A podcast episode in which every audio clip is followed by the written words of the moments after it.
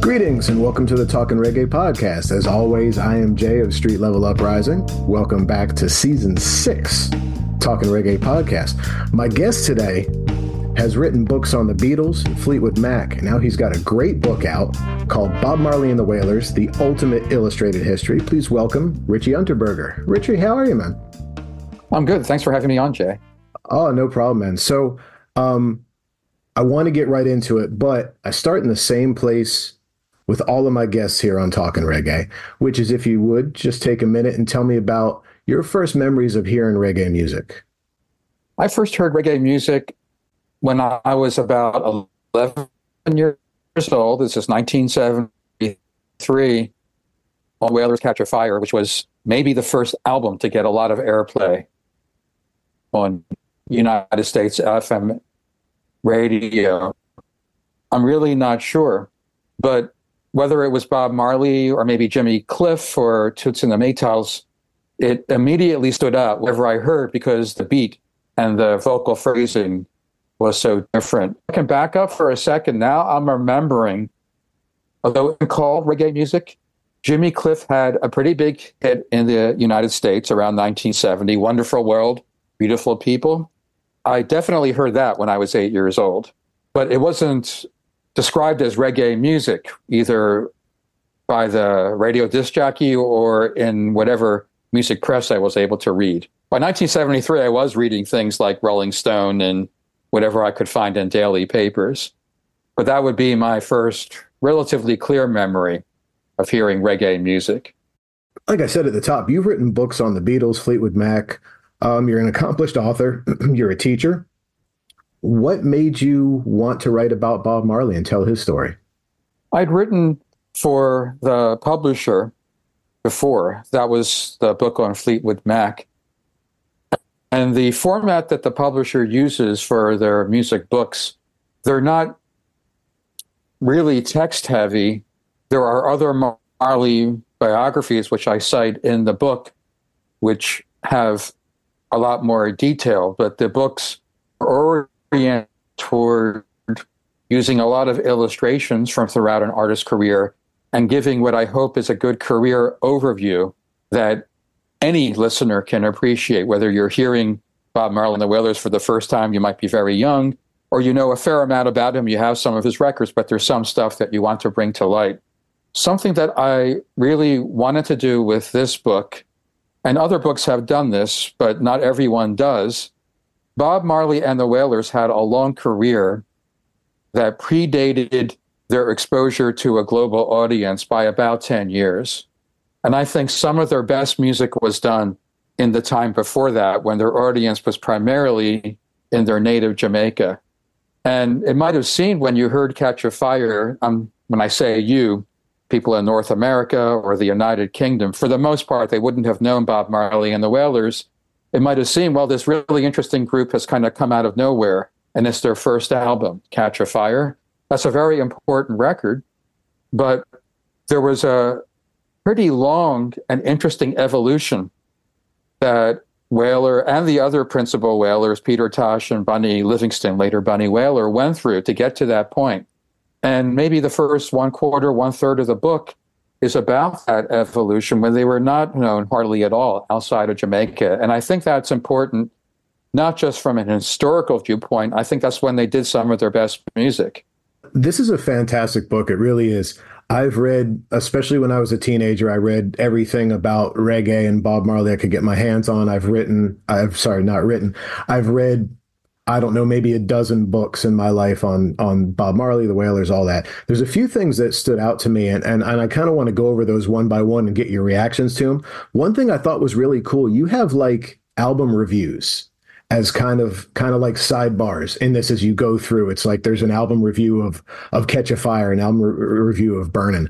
Um, what made you put that format into the book for this?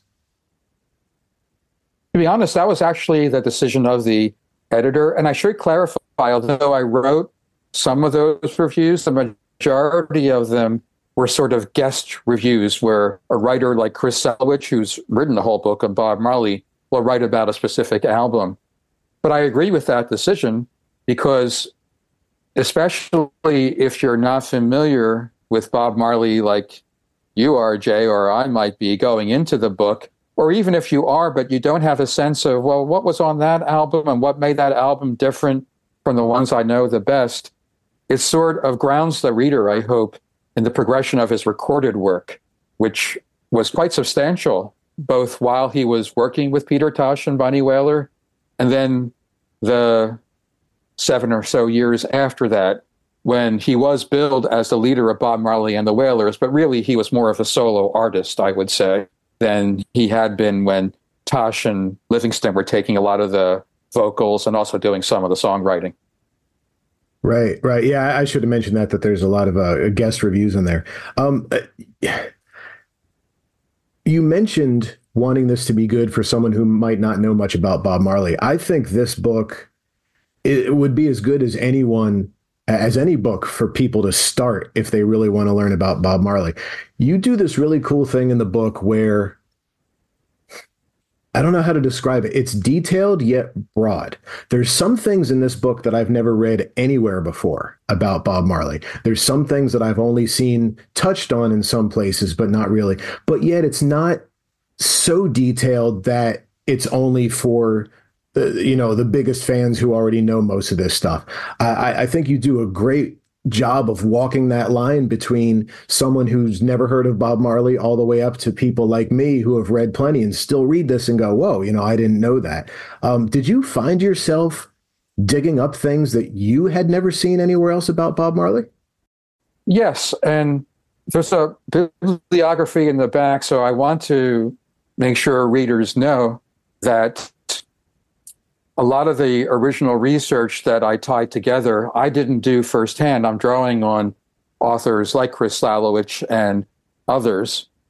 But what I hope to do in the book is I've read a good deal, as you have, of literature about reggae. And especially before the mid 70s, the history can be very hard to follow and confusing because, unlike, say, soul music in the United States, it wasn't documented very heavily, even in Jamaica. And there's all these contradictory stories, and there's different, even from the musicians and producers, accounts. When did this happen? What was the sequence? Was Bob living in the United States at this time, or had he come back? Because he did go back and forth for a few years with his mother living there. And I tried to make in the book a relatively easy to follow chronology and also point out when there are different accounts. Did this happen then? Was such and such on some record and state, well, it's not known for sure. Something, and this would be a lot of digging on part of the listeners. I have a blog, and I did a three part series after the book came out Marley Mysteries, things which still aren't cleared up. After 1973, 74 or so, or so, his life was pretty heavily documented in the press in Britain and here, and it's not too hard to follow what was going on. But before that, it sort of is. And unfortunately, I'm not going to name names. There are some stories or accounts in other books which seem to be mistaken, or at the very least, the writer wasn't clear about what happened when. And one, for instance, is well, you think this would be obvious. We all know when Elvis Presley did his first record. We know when he did his first record for his mother at Sun Records in Memphis when it wasn't an official record. When did the Wailers do their first record? And I came up with like three different dates. And it wasn't just like something where only people, maybe like us aficionados, would care. Is it July 3rd or July 30th? There were like six or eight months apart and different accounts of how well it sold in Jamaica. So I really wanted to address these. One mystery to me is Chris Blackwell, of course, from Island Records, deserves a lot of credit for signing the Wailers and not diluting their music, but sort of tweaking it so it became more accessible to a rock audience. I think that he did that pretty well. I know there are different opinions about how he produced that record, Catch a Fire. But were they really unknown in Britain at that time, which is the impression that some biographies give. Did they really come out of nowhere? And Chris Blackwell was like, well, I happen to know their stuff. Nobody else seems to. I'm going to sort of pluck them out of obscurity and make them popular because there was such a big Jamaica community in Britain at that time, which from the mid 60s onward or early 60s had been buying reggae music in huge numbers. Chris Blackwell of Island Records started his label catering to that community before he moved into rock music. I think there might be a touch of like poetic mystique given to accounts, not just from Blackwell, but from others. Like Bob Marley got the stroke of luck with the Wailers getting this global record deal. I think there was a burgeoning sort of underground or listenership there, and maybe even in the United States, because Marley did live here and off and on for a while with his mother, where there were people that were starting to pay attention to it. But sometimes you need Blackwell and others to give it the final push to make it popular to everybody. And although Blackwell and Island Records deserve a lot of credit, I think that was inevitable. Now, maybe it would have been Marley alone without the other two Wailers, but the music has such universal appeal that I think there would have been a breakthrough at some point. Maybe it would have been a couple of years after 1973 that's just one instance. I know that was a long answer to the thought that you brought up. Stuff that I was trying to bring out, but also stuff that even having read Marley books before and rereading and finding some others, so I was finding some other material that I was this quickly. He was in Sweden for quite a while, working with Rabbit Bundrick, who later played with The Who. And what was he doing there? And what was that movie that like nobody's ever seen where he was doing a soundtrack? And how did that help him get exposure? It did because johnny nash helped get him to sweden. And johnny nash i know people have different opinions did play a big role in making reggae more popular to non-jamaican audiences and in a strange way with his manager helping marley's career you mentioned Sweden, which is one of the things I wanted to bring up when I was mentioning um, there's things in your book I'd never heard before. I, maybe I'd heard someone touch on that, but to show that he spent as long as he did there and what he was working on. Oh. Uh, also, uh, you know, you were you were talking about when he lived in the states with his mom. That's something that most books kind of gloss over, or they'll they'll say something yeah. about, um, uh, you know, oh, he went and lived with his mom, and they make it seem like he was in the states for like two weeks, and which is just not the case. You know, he. Right, you know, so so there's there's definitely some things that that you've gotten here. Uh, another thing that fascinated me, um, the Grateful Dead. You talk about um, him going out to see Grateful Dead shows, uh, most likely at the Winterland, although there were debates about that, and the possibility of of Bill Graham potentially managing him, which would have been, you know, for better or for worse, a completely different traje- trajectory of his career. So, wh- where were you finding some of these things, man? Boy, I don't know precisely where I found, for instance, Bill Graham, which you're right, that's a real interesting possibility. Again, the bibliography I forget how many books it has. It has quite a few, but some of those books have citations in magazines. And also, although you've got to be very careful about what you find online, some of the sources like Rock's Back Pages, which reprints articles about everything from like 1960 onward, they'll have these little asides and nuggets that sometimes don't get reprinted anywhere else. And just to follow up about Bill Graham, that's a big what if Bill Graham maybe was a better promoter than a manager, but I don't think that Marley had the best management. And Don Taylor, one of the guys that he hooked up with, I don't think that he was, in some senses, the most straightforward or ethical manager. A lot of artists have those problems, but I think Marley could have benefited from somebody who was more competent at dealing with an artist who had not just gotten a big audience outside of Jamaica, but was starting to get one of the biggest audiences of anybody, especially as a touring artist, and not just in the UK and North America, but in Europe and Japan and in Africa. You really need somebody who's, I think, very experienced or at least can tap upon the expertise of people with a lot of experience in international entertainment and law and things like that. And Bill Graham had that. Even if Graham didn't manage Marley himself, and Graham was arguably too busy promoting stuff to be a good artist manager, he had great connections where he could have set up Marley with somebody, I think, or a team that was really good. Right. Yeah. I, you know, something I always respected about Bill Graham is the artists that he worked with always stood up for him and said that he treated them very well and that he, you know, uh, he took care of them. So it is interesting to see, you know, if he was, if Marley was under that Bill Graham umbrella, um, you know, it, it is fascinating to think about. And, you know, we've talked about Chris Blackwell, uh, Don Taylor. Um, you know, Don Taylor took some bullets for Bob Marley. So, uh, there was, you know, it was there was obviously that relationship there, especially going going forward there. Uh, but yeah, fascinating to think about Bill Graham. Um, another thing I like that you do in this book is you go into depth on certain shows and certain tours in a way I haven't seen before. A lot of times it's it's almost like the tours get glossed over, and it's like and you and you also mention in there when you're talking about Peter and Bunny leaving the band, and one of the potential factors for that was that uh, like Chris Blackwell said, he wasn't sure that they really wanted a tour. You know, he was presenting this as a, as a rock unit, and the way rock units are done is you tour, tour, tour, tour, tour, and and he felt that you know he felt concerned about Peter and Bunny, uh, you know, about whether they were really willing to do that. And you really mention the tours, whereas sometimes you read other books and it's like, well, did they did they tour? Like you barely mentioned that they toured and where they went.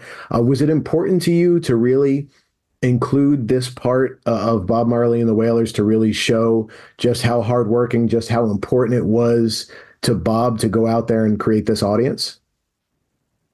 Yes, from a couple of points, I guess. One is just as an historian, I've done about 15 books now. It frustrates me whether I'm meeting, reading about Joni Mitchell or about Elvis Presley. I as a fan, just read about a great assortment of artists, you're not really sure what happened. I think that's the backbone of any biography. And then you can put in some color and get readers engaged in the music. That's also very important. But I don't think it's good to sort of leave things cloudy as like whether did he or she tour ever in this country or how often could you see them or when did this album come out especially because the style is different from the previous record. But in Marley's case, I think it's very important too, because like I mentioned, he has such an international audience that was growing. One of the big what ifs, a guy who dies in his mid 30s, could his audience have become even bigger, but also importantly, even more international in terms of getting different kinds of audiences, not just a huge audience, especially if he had been able to tour Africa more, because I know you know this, but not everyone does. Reggae has a huge audience in Africa. And there weren't that many artists then who were going there. And Marley, I think, displayed a lot of courage by going there, knowing that some of the people who were putting on the concerts, they weren't going to be as easy to deal with as people in North America or in Europe, and there was more danger involved in some of the situations. But it was very important for him to bring that message to Africa, which even more than Jamaica, many areas impoverished, many areas where people felt a sense of disempowerment. And his music was so important in giving a message of empowerment, not just to people of color, but to everybody. So getting back to what I covered in the book, I think it is important, even though he didn't play in Africa very much, to make a note of exactly more or less what happened there. And also how, like, even in places you might not suspect, Italy, where at that time certainly there wasn't that great a level of English spoken there, he was getting huge stadium audiences, bigger than he, as far as I could tell, was getting in the United States. Well, what does that mean? It means that he was so skilled at devising songs which could be easily understood even if you couldn't grasp um, if your level of english wasn't that high but also that the message was in a sense very pure and it could affect people who you might not think would have a connection with the jamaican experience. As an aside i didn't mention this in the book. I went to sicily not long after the book came out And it amazed me. Maybe you've had this experience, or your listeners have, if you've traveled widely, for people who are busking, semi professional people playing on the sidewalks. Aside from maybe the Beatles, Bob Marley songs were the most frequently sung. And this is in Sicily, not an area like maybe London or Paris you might associate with, yeah, everybody knows One Love or Get Up, Stand Up. And of course, people playing on the sidewalk for change are going to play those songs because people in those cities know that material really well. This isn't even Rome, this is Sicily. And you could almost count on hearing those songs. Not just the two I mentioned, but a bunch of Marley songs. Oh yeah, man. Yeah, I've seen a I've seen a reggae cover band in Hong Kong playing Bob Marley songs. It's you know sometimes you're you're you're off somewhere in the world and you turn down an alleyway and you see a bunch of Marley posters and flags and stuff. It's uh, his music is really incredibly universal. I would say. Um, I love that you showed the side of him with the touring and all that, um, because it shows the work that's put in. We have a tendency, I think, to think that our stars are just they're just born with it and then boom they become stars. And it's like well they might have some talent they were born with but you don't get anywhere without hard work. And he wasn't you know mm-hmm. chilling on a beach all the time just being bob marley. Like he was out and doing it and album after album and tour after tour. So i appreciate you know because sometimes you get the attitude like you know well, it must be nice to be, you know, this and that. And it's like, well, you know, those people are working just as hard as anyone else, in some cases, even harder, and making a ton of sacrifices along the way, whether it's their families or financial security or whatever it is. So I, I appreciate uh, you showing that side of it. And you also have reviews in there um, from shows like, which is something else that I've never really seen that much is like, a snippet from Melody Maker or whatever back in the 70s uh, uh, about a show. Um, how important was it for you to really show uh, uh, the, the contemporary notes made on Bob Marley and the Wailers at the time that they were playing? It was very important to show how Marley was perceived when he was alive and performing, because it's hard to believe he's been gone for 40 years and this was unusual even among superstars. His legend and popularity just kept growing and growing. And it's important to remember that he made a big impact in the last 10 years of his life all around the world. That grew during those 10 years, of course. Most of the reviews were quite positive, but it's also interesting because the reviewers at that time were usually not that familiar with reggae music not through any fault of their own, but there had been very few reggae hits. There was the Jimmy Cliff song I mentioned, Desmond Dekker, The Israelites. Right. But for the most part, unless you were really clued in, especially in the United States, which didn't have the Jamaican community of London, you had very little opportunity to hear it. So hearing how fresh it was when somebody from the San Francisco Chronicle or the New York Post, or even places that were not as big media centers like Pittsburgh or Minneapolis, might have reacted to that upon their first hearing of Marley. I think it's really interesting. It's also interesting when you go through the concert history, how much work Marley and the Wailers put in. Some of the early bills they had were really interesting. In New York, playing with Bruce Springsteen, not just one show, several shows when Springsteen was virtually unknown. That must have been an amazing show because both of those guys, of course, gave their all pretty much at every concert, but they must have really been giving their all at these sort of showcases in New York where most of the people probably had not heard much or at all of their music. It was when Springsteen's first album had just come out. Marley had a lot of records out, but only Catch a Fire was pretty much available in the United States real easily. But also, some of they had uh, Marley had to be a support act, sometimes with acts which weren't reggae, and that I think is a sacrifice not of a material kind, but almost of a spiritual kind. I know people here might not know who I am. They might not like me at first, but it's really important to put my music out there. It's imp- interesting that he shared a bill with Sly Stone when Sly Stone and the Family Stone, they were superstars, much better known than Bob Marley. Still hard to figure out Did they leave that tour because Sly Stone was annoyed they were starting to get a good reception, or maybe it was just for other reasons? But also the combinations of bills that he has, sometimes with rock artists, sometimes with reggae artists that were up and coming. It's an important piece of the puzzle of how you build your popularity, I think. Yeah. And also some of the risks he took for concerts, especially in Jamaica, shortly after there was an attempt at his life, on his life. Both him and Rita Marley, by the way, yeah. taking the stage a few weeks later at a very charged political event.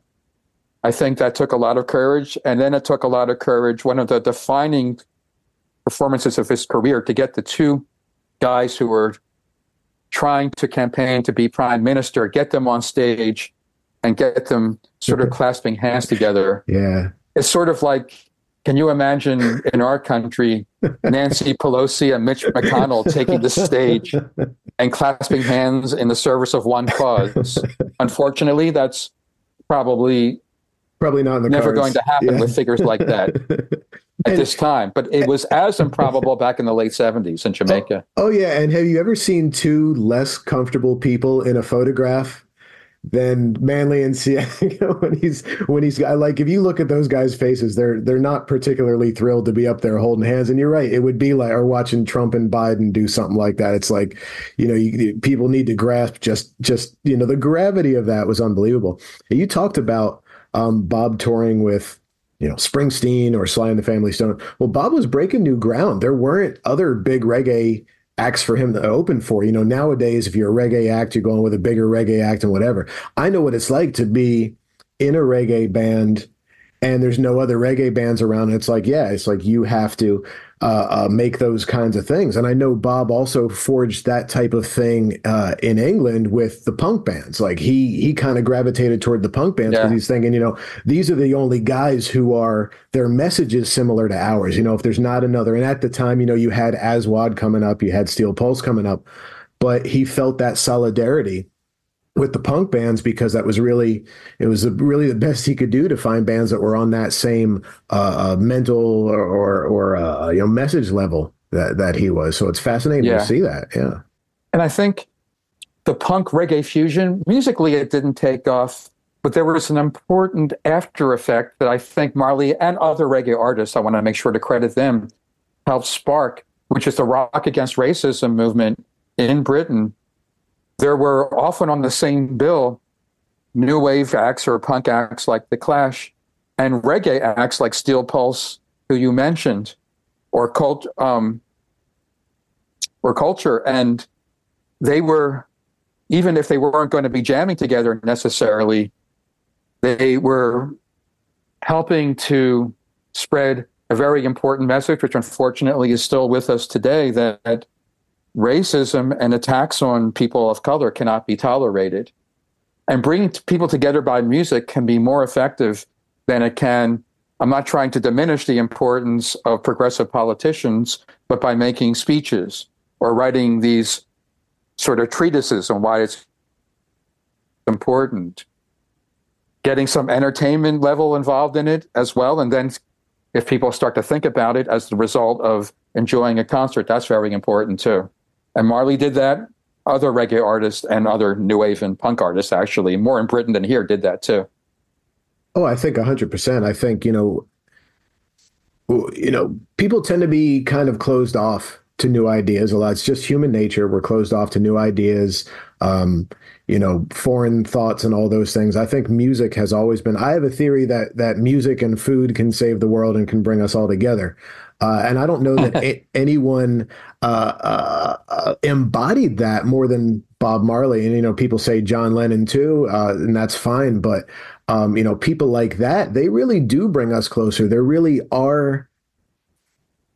Music is that common thread that can really bind through, if not all of us, most of us. And I think if you have a message you get across, reggae a uh, reggae or music in general is a good way to do it because it can soften the blows of that message that people might not normally want to hear. So, um, you know, obviously a great thing. And yeah, I think I think that did spur a lot of the rock against racism movement, and of course, with the work of Steel Pulse and the Clash, a lot of a lot of the other bands in there.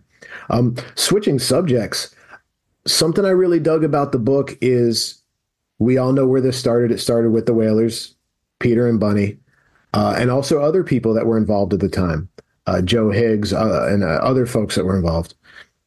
I love that throughout the book, even long after they left the Wailers, you kept you keep checking in with Peter and Bunny.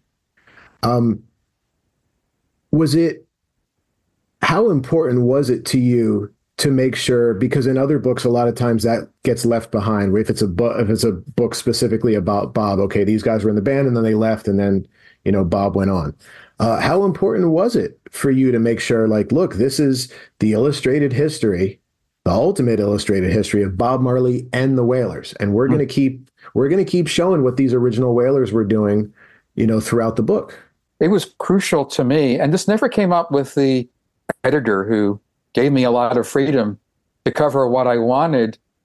But I would not have done the book if I could not have given significant attention to Peter Tosh and Bunny Wailer. One reason is kind of selfish. I just think the music is very good and interesting, certainly when they were together with Bob Marley, but also afterward. Peter Tosh, much more than Bunny Wailer, but also Bunny Wailer, they played as solo artists a big part in what Bob was doing as well, maybe on a higher level because he was more popular. Peter Tosh, I, when I was a teenager in the 70s, I heard and started to hear him very shortly after hearing Bob Marley, especially when Legalize It got a lot of FM radio airplay.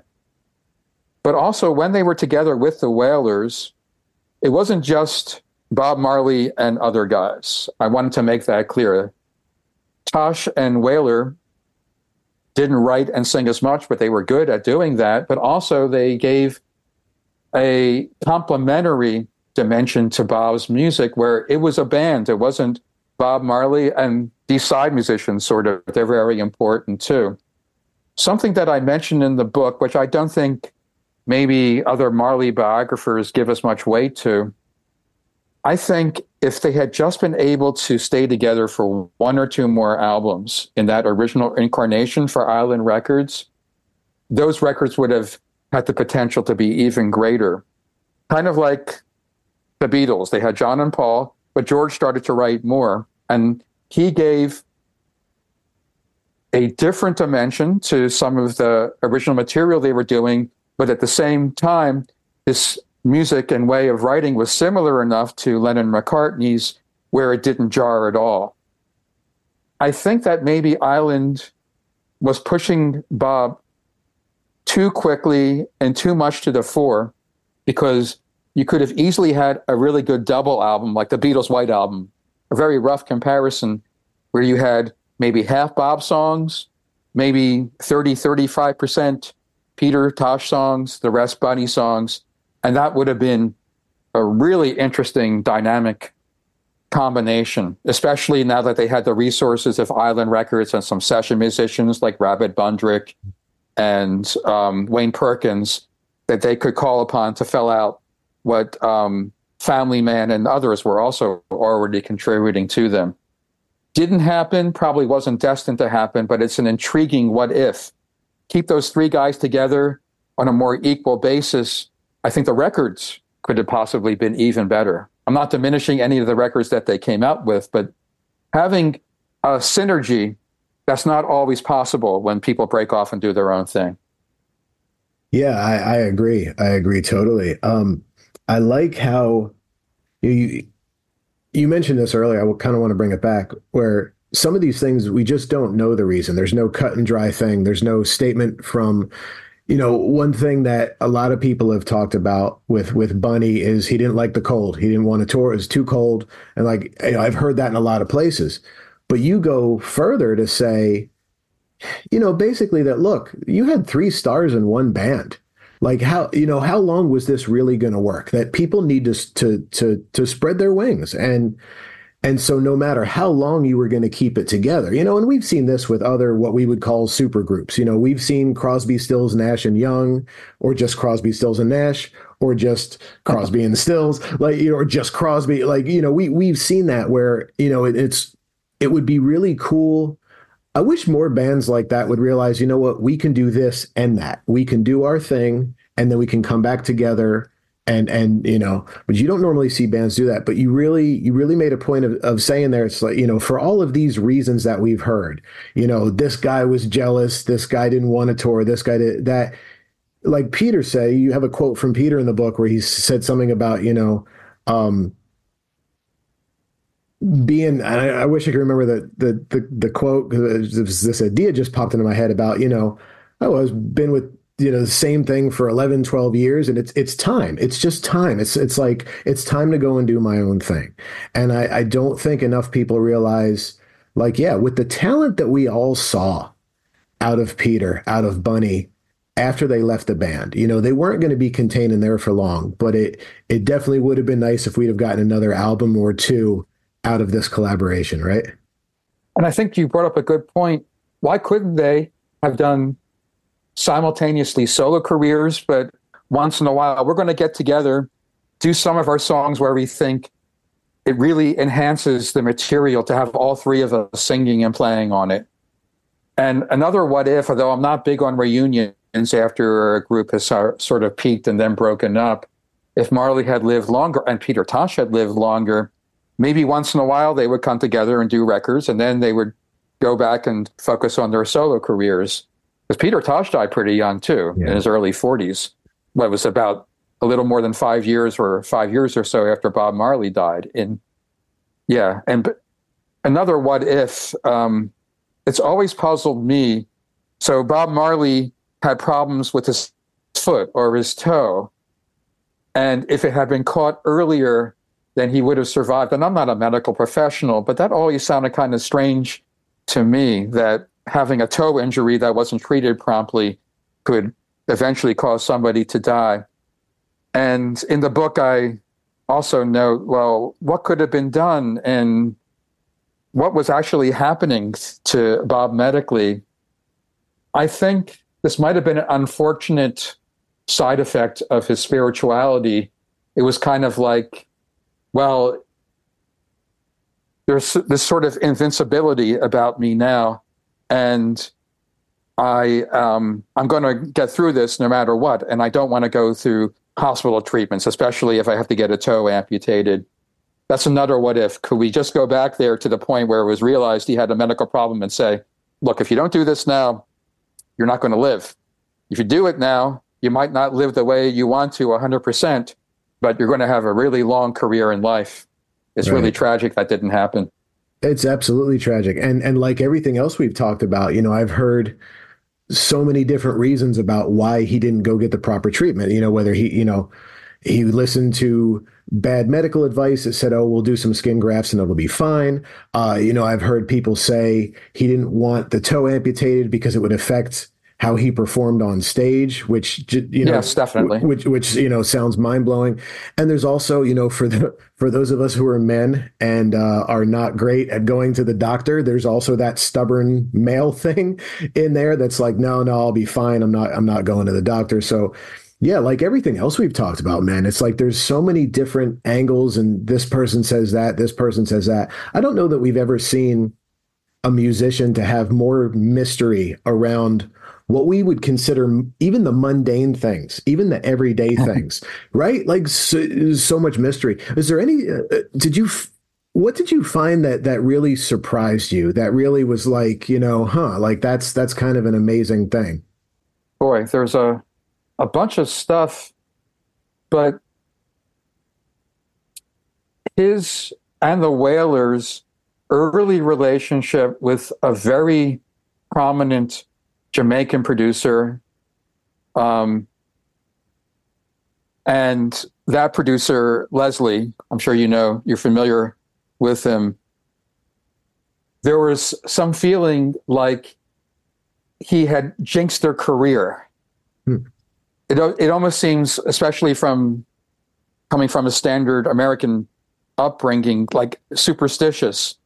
Like, why would this guy uh, um, by putting out a record that's sort of misleadingly packaged. Why is this guy like the devil? And why did Bunny Wailer say or claim in subsequent interviews, well, I or we put a curse on him, and that's why um, Leslie Kong died. He died so young. very young, very young. Yeah.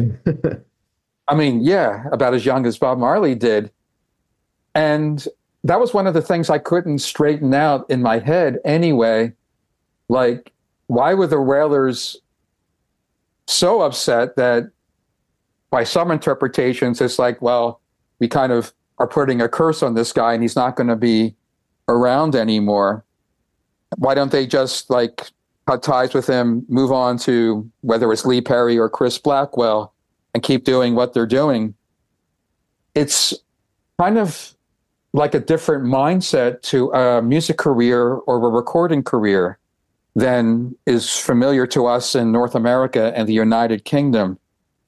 And I think that it sort of speaks to Jamaica was still is a pretty small country and a small music market. Things were so much different.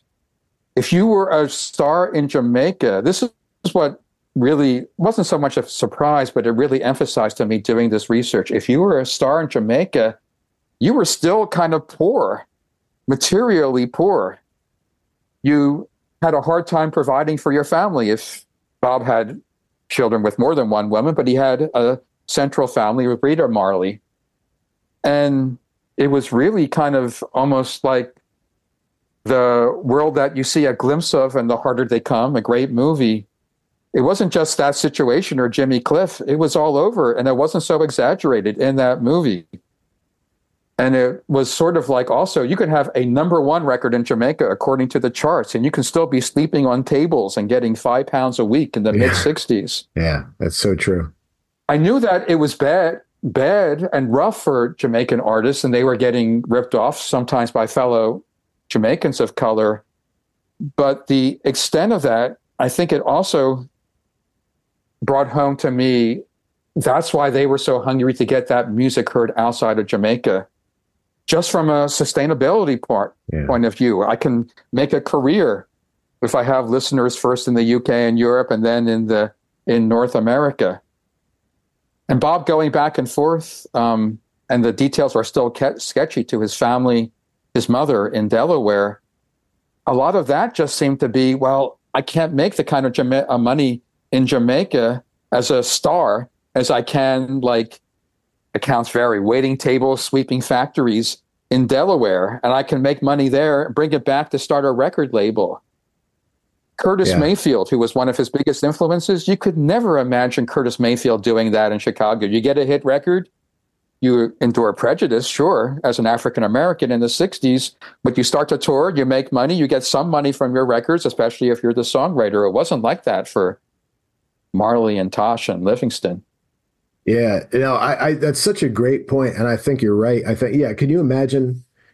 They had all kinds of hit records in Jamaica while he's in Delaware trying to make the money that he because he's a star in Jamaica and he's in Delaware, like you said, sweeping floors, waiting tables, whatever else he did, just trying to make money for his family because he wasn't get. You know, we we we we all know the entertainment business is dirty, but I think you know reggae fans especially need to realize that it didn't get much dirtier than what was going on back then in the Jamaica. Like you said, it's like you had hit sing guys who had hit single after hit single, and yeah, five pounds a week, or they'd pay them for the session and they'd leave, and then that was it. And I think you're right. I think I think that wasn't that, that was the motivation behind Bob touring as much as he did and wanting to take it international, along with obviously spreading his message because that was so important to him, but also because, yeah, how do you sustain this? How do you make a living out of this? And also the the starting of his label. I mean, it's it's it's an entrepreneurial spirit to look around and say, man, we keep getting ripped off by the big tree, as he would say, uh, you know, the the labels in Jamaica at the time. And I'm let's just start our own. Let me go to Delaware. Let me earn some money. Let me try to start our own label. So you you saw that entrepreneurial spirit, I think, throughout his career. That he was going to make his own career. He was going to do his own thing. And one of the details, I think I did know this before I researched the book, but it's just mind blowing. This is like 1967 when, as you mentioned, he does start with the Wailers, his own record label. He's literally on a bicycle with like one of those wire baskets in front of the handlebars with records going from store to store delivering this and his wife rita his new wife is like operating a pseudo record store to sell Bob Marley records on their property. And it almost looks like a cage because I guess they were worried about criminals coming in and stealing the inventory. Those things did happen in Jamaica. It's a really grassroots level way of taking control of your business. And he and the Wailers realized we really need someone like Island Records to get global distribution. But I think one of the big what ifs in the Marley story is one of the goals of Tuff Gong was to be sort of like a Motown Records of Kingston, not just for the Wailers records, but for great Jamaican talent in general and producers, session musicians, and songwriters. It's achieved that to some degree. And I should say, I haven't been to Jamaica, to be honest, and seen the Tuff Gong premises. It achieved that to some degree, being a really important record label and studio.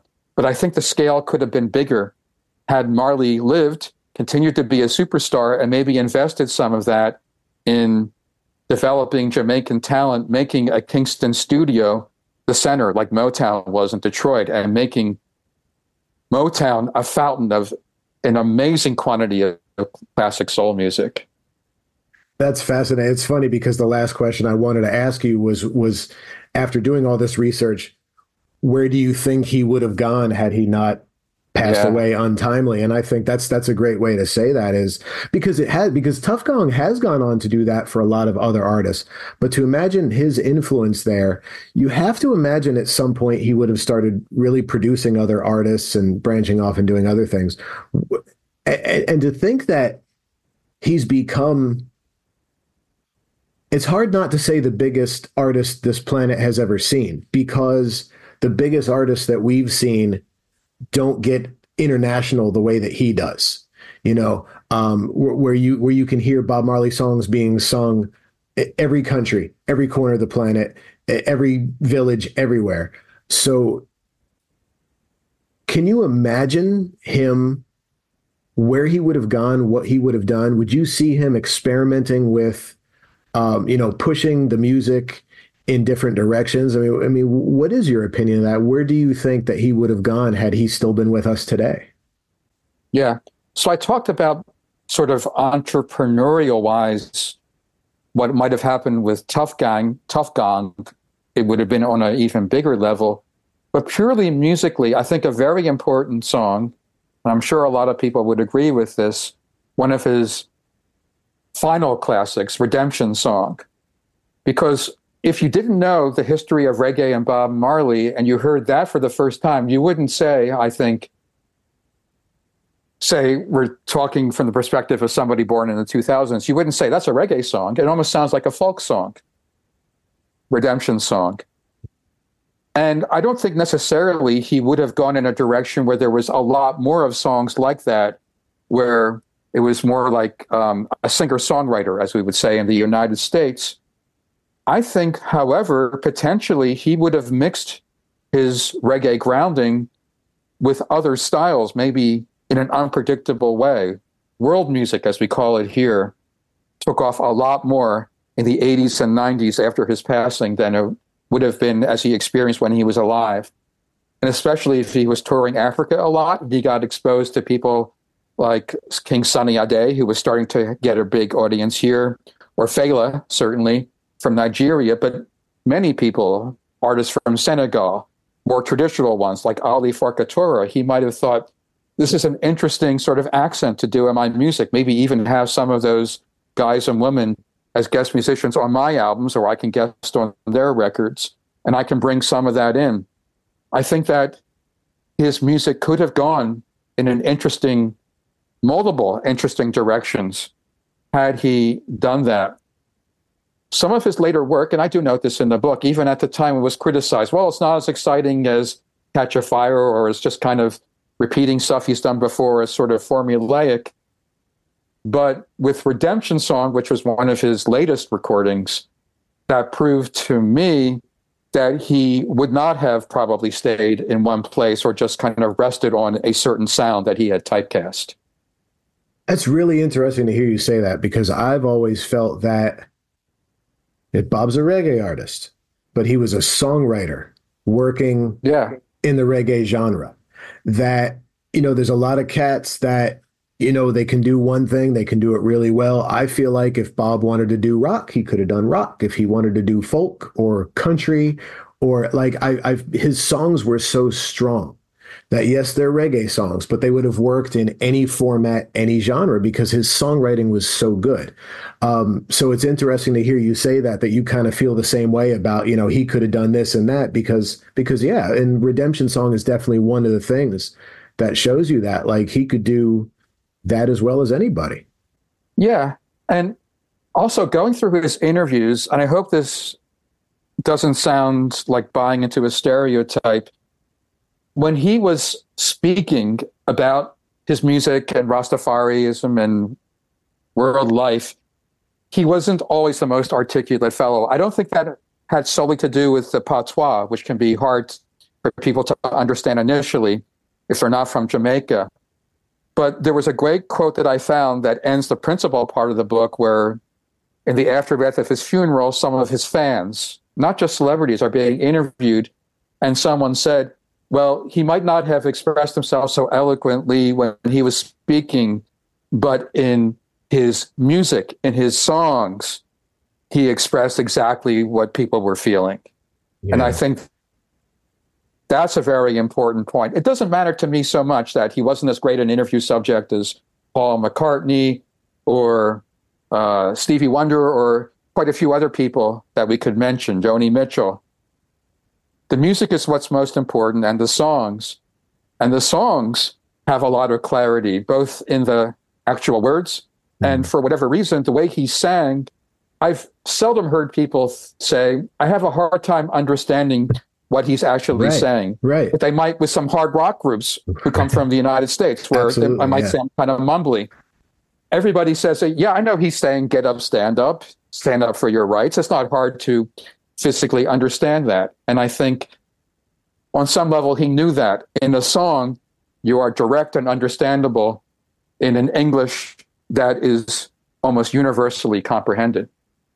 Yeah, I once heard a, uh, and I don't remember where I saw this, read this, or what, but it was a, a theory about and contrasting Bob and Peter as interview subjects. Where, like you said, you know, Bob was patois, sometimes seemed disinterested, and and comparing that to Peter, who um, spoke very slowly and articulated everything, because you know, and the comparison was that Peter wanted you to understand every word, whereas Bob was kind of testing the interviewer to see if they were on his wavelength or not. Now, again, this is this all of this has always been speculation. We don't know if it's true, but like you said, every word on every song on every album by Bob is pretty understandable. Now, you might come across a term you don't understand because he was using a Jamaican term or something, but you understood every word. You say every word that he's saying. So it definitely seems to me that, um, however his interview style was, uh, it was thought out and he and however it came out that's exactly how he wanted it because you could see the contrast in the song so to me whatever his reasons were for doing it that way uh, he certainly had his reasons there was one interesting story i came across in my research that when he was in africa and some of the people involved in setting up the concerts were sort of uh, shady characters he said to someone in his entourage who might not have understood what was going on, he said, um, I think you should leave now. You should leave this meeting. And the guy, who I think was an American, um, relayed, he said it in almost like King's English because it was so important that this guy not be in danger. I mean, Bob Marley said this warning in very clear, you know, more conventional, what we hear in the UK or US English. I think you should leave now. No, wanted to make it in spoken terms very unmistakable what he was advising. So it might have been a choice to some degree, but if it was a choice in his music, he made the choice. Make sure that people from wherever they are in the world, even if they don't know English that well, can understand it.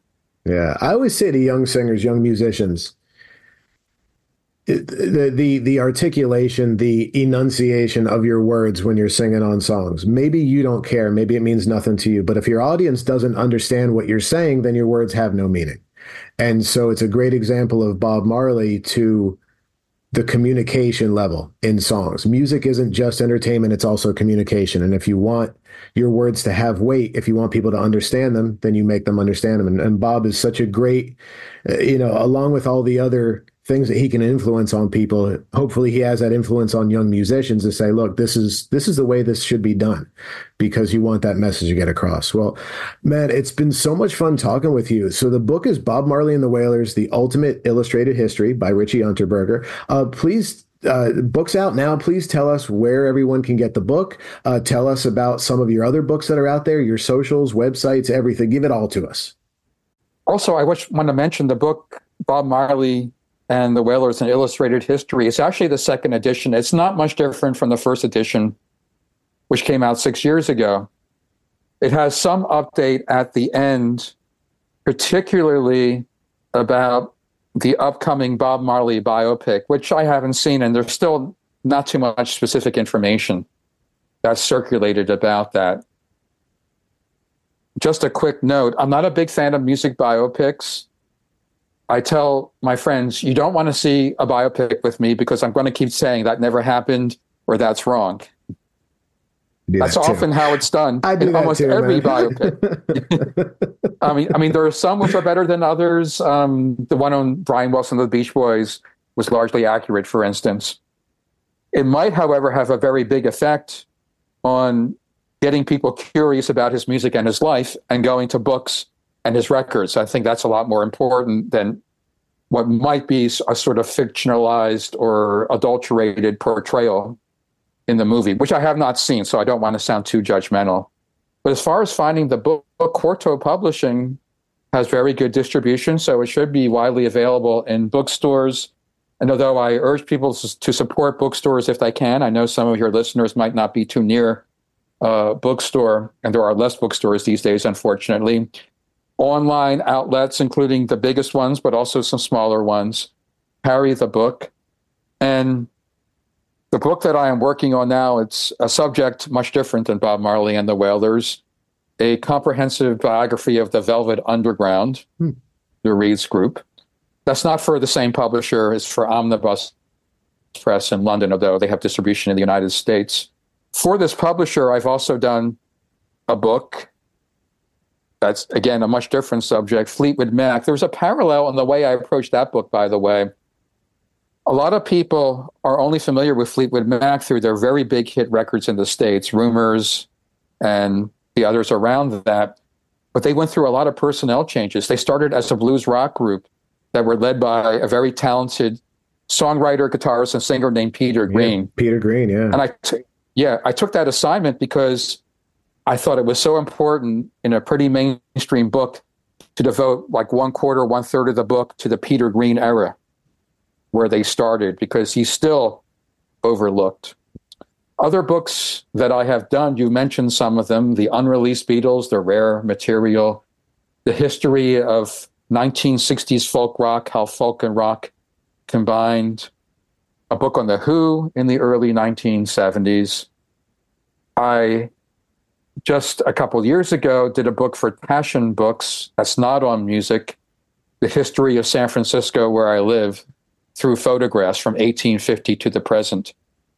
So I like to keep busy, as you know, but rather than sort of giving a resume, I have a website if anyone listeners are interested. RichieUnterberger.com. I know it's a long name. At least nobody else is going to take that website with a name like that. And that site has basic details about my books and the courses I teach. Some of them, actually, most of them these days, they're on Zoom. Sometimes I get people from Florida or Mexico tuning in. So you don't have to be in the Bay Area to take them in person. I've done them on 15 different subjects. And I haven't done one on Bob Marley or reggae, but I do a course on, I call it respect minorities in popular music in the mid to late 20th century. And there's an entire two sessions on reggae music. And Bob Marley, of course, is a big part of those two two hour classes. I also cover, of course, people like Toots and the Maytals, Linton Kwesi Johnson. There are many people to cover in reggae music with that topic. Yeah. Well, that's really cool. So let the record show that uh, Richie Unterberger is not a lazy author. He he's written much and he's continuing to write. So definitely check out everything. And you can also confirm for the audience, please, that I have not been compensated in any way to say that Bob Marley and the Wailers: The Ultimate Illustrated History is a fantastic book that you know, if if you know little about Bob, if you know a lot about Bob and everywhere in between, this is a book you should definitely check out. I highly recommend it. Richie, thank you so much for joining me on the Talking Reggae podcast, man. Thanks for having me, Jay.